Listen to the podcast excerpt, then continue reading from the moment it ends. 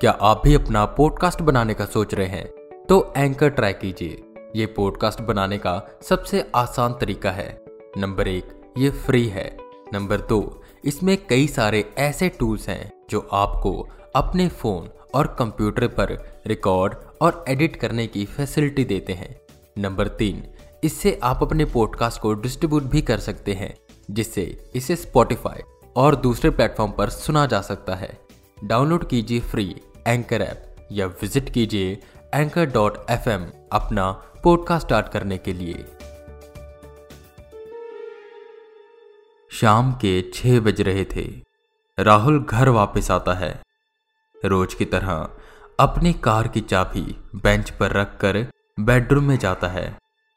जहाँ सब कुछ वैसा ही था, जैसा वो सुबह छोड़कर गया था, सिवाय उसकी अलमारी के। जो खुली थी, और उसका सारा सामान बाहर बिखरा हुआ था। ऐसा लग रहा था कि उसमें कोई कुछ ढूँढने की कोशिश कर रहा था। उसने जल्दी से पुलिस को कॉल किया। राहुल को शक था कि शायद जिसने भी उसके घर में दस्तक दी थी, वो अभी भी घर में ही है। राहुल बेहद घबराया हुआ था।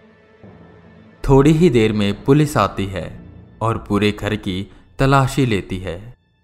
पर वहाँ कोई नहीं था। अलमारी को अच्छे से देखा गया, पर राहुल का कोई सामान गायब नहीं हुआ था। उसके घर कोई चोरी नहीं हुई थी। सारा कैश और कीमती सामान वैसा का वैसा ही था। सब हैरान थे कि आखिर वो चोर उसके घर में करने के आया था।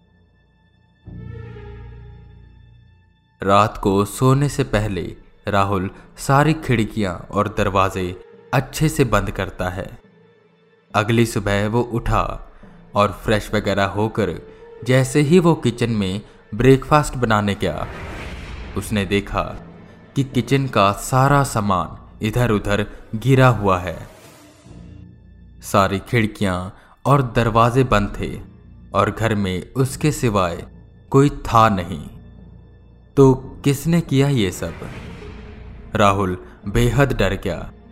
उसने घर दोबारा चेक किया, पर वहाँ कोई नहीं था।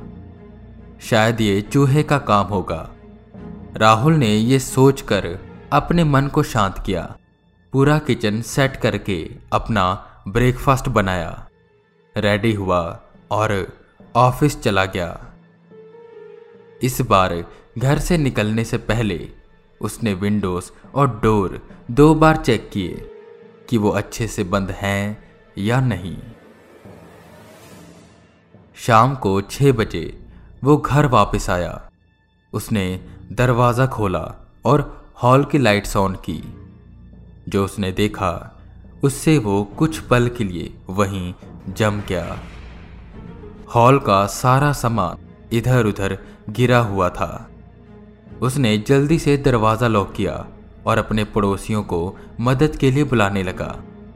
सब उसके घर में गए और पूरा घर छान मारा, पर वहाँ कोई नहीं था।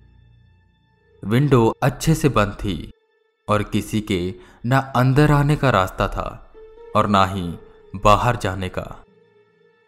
किसी को कुछ समझ नहीं आ रहा था। सब हैरान थे। सब राहुल को सलाह देते हैं कि उसे जाकर पुलिस में कंप्लेंट करनी चाहिए, जिस पर वो बस हाँ में सिर हिलाता है। सब जानने वाले होते हैं कि उसका एक पड़ोसी संजीव उसके पास आता है और कहता है, राहुल, कहीं तुम्हारे घर में कुछ है तो नहीं?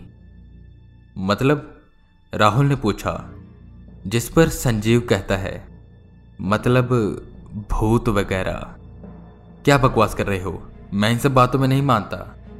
राहुल ने डरते हुए कहा, हालाँकि वो ये सब कह रहा था, पर उसे भूतों से डर लगता था।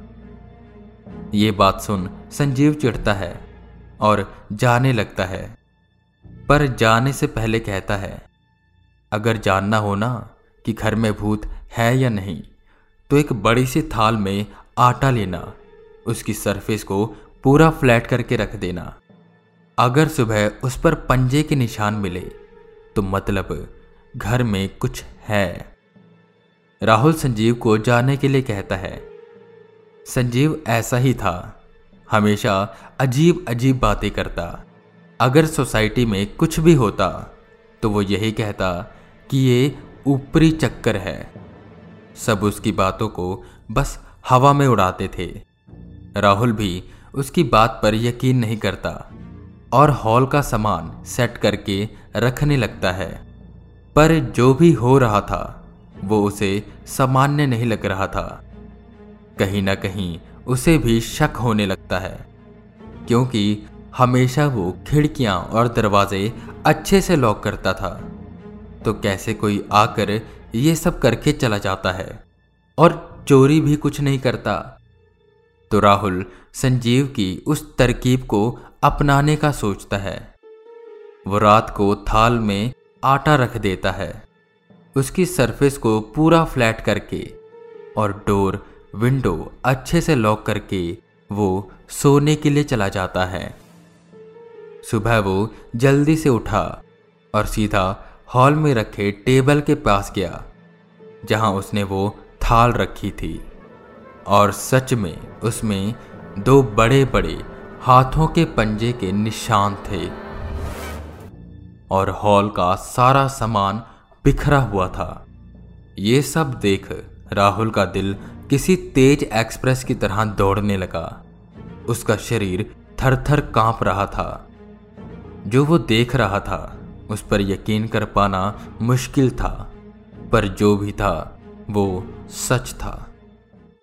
उसने जल्दी से संजीव को बुलाया और ये सब दिखाया। ये सब देख संजीव भी डर गया और उस घर से जल्दी से बाहर आया। राहुल उसके पीछे पीछे गया और उससे पूछने लगा, अब क्या करूँ? जिस पर संजीव डरते हुए कहता है, मुझे नहीं पता। मैं तो बस भूतों की कहानियाँ सुनना पसंद करता हूँ। उसी में मैंने ये तरीका सुना था। और कहानी में कहा गया था कि अगर पंजे के निशान दिखाई दें तो तुरंत वो घर छोड़कर चले जाओ। क्योंकि अब उसे पता लग गया है कि आप जानते हो कि वो वहाँ है। तो वो आपको और नुकसान पहुँचाने की कोशिश करेगा। ये सुन राहुल के पसीने छूट गए। उसकी अकेले घर में जाने की हिम्मत नहीं हो रही थी। अब वो यहाँ रुक नहीं सकता था। राहुल ने सोचा कि उसे कहीं रूम रेंट पर ले लेना चाहिए। वो अपने फ्रेंड को कॉल करता है और उसकी मदद से पास में ही एक रूम रेंट पर ले लेता है और उसी दिन रूम में शिफ्ट हो जाता है। उस रूम में आने के बाद उसे लगा, सब ठीक हो जाएगा। पर हल्का हल्का डर उसे अभी भी लग रहा था।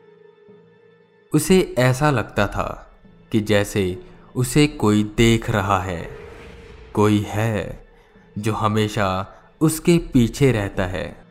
पर उसके अलावा वहाँ कोई नहीं था। हमेशा उसे महसूस होता कि जब वो घर में होता है तो कोई उसके पीछे रहता है। वो हॉल में हो, किचन में हो या बेडरूम में, किसी की मौजूदगी का एहसास उसे हमेशा होता रहता है। पर वो जैसे ही मुड़ता, वहाँ कोई ना होता। उसने घर में हर जगह कैमरे लगवा दिए कि अगर कुछ भी हो तो वो उसे देख पाए और उसे पता लगे कि किसकी मौजूदगी का एहसास उसे बार बार होता है। पर शायद ये उसकी सबसे बड़ी गलती थी। कैमरा लगवाए दो दिन बीत चुके थे और उसे सब ठीक लग रहा था। रिकॉर्डिंग में भी उसके सिवाय उसे कोई दिखाई नहीं देता था। उसे अब डर भी नहीं लग रहा था। उसे ऐसा लग रहा था जैसे मानो सब ठीक हो गया। पर एक रात वो काम से थोड़ा लेट आया। वैसे वो हमेशा घर आते ही सबसे पहले रिकॉर्डिंग चेक करता था, पर आज वो लेट घर पहुँचा था। तो फ्रेश होकर उसने सीधा खाना बनाना शुरू किया।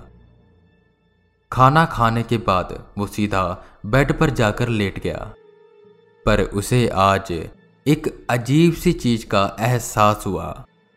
किसी की मौजूदगी का एहसास, जो उसे पहले भी होता था। राहुल को याद आया कि आज उसने रिकॉर्डिंग चेक नहीं की। उसने अपनी जेब से फ़ोन निकाला और वो ऐप खोला, जिस पर वो रिकॉर्डिंग देखता था। सब कुछ ठीक था। उसने रिकॉर्डिंग को फास्ट फॉरवर्ड किया, पर दिन में उसके घर में कोई हलचल नहीं हुई। उसने शाम के बाद की रिकॉर्डिंग देखनी शुरू की, जब वो घर आया था। उसने देखा, वो जैसे ही बेडरूम में आया और फ्रेश होने के लिए बाथरूम में गया। कुछ हलचल उसके बेड के नीचे से हुई। उसने थोड़ा फास्ट फॉरवर्ड किया, पर अचानक से रोका।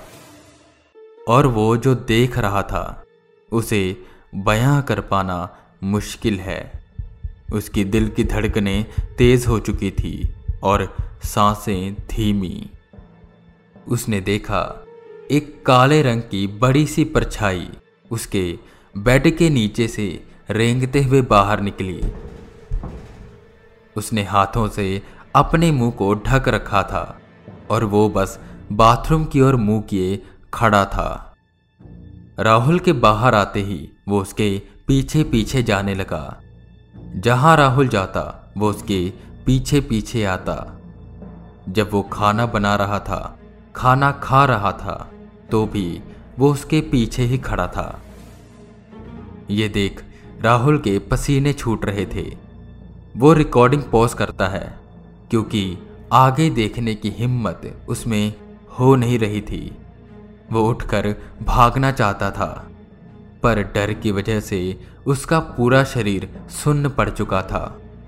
हिम्मत जुटाकर उसने रिकॉर्डिंग वापस से चलाई, जहाँ वो बेडरूम में आया और लेट गया। वो शैडो जैसी फिगर मुँह पर हाथ रखे वहीं खड़ी थी।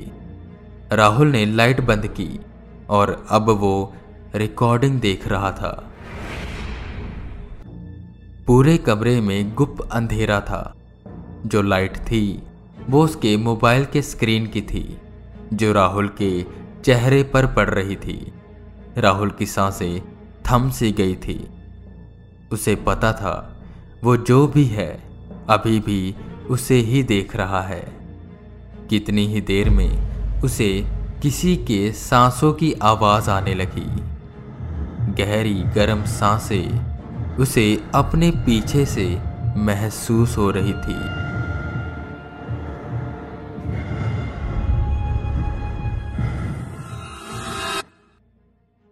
आई होप आपको ये कहानी पसंद आई होगी।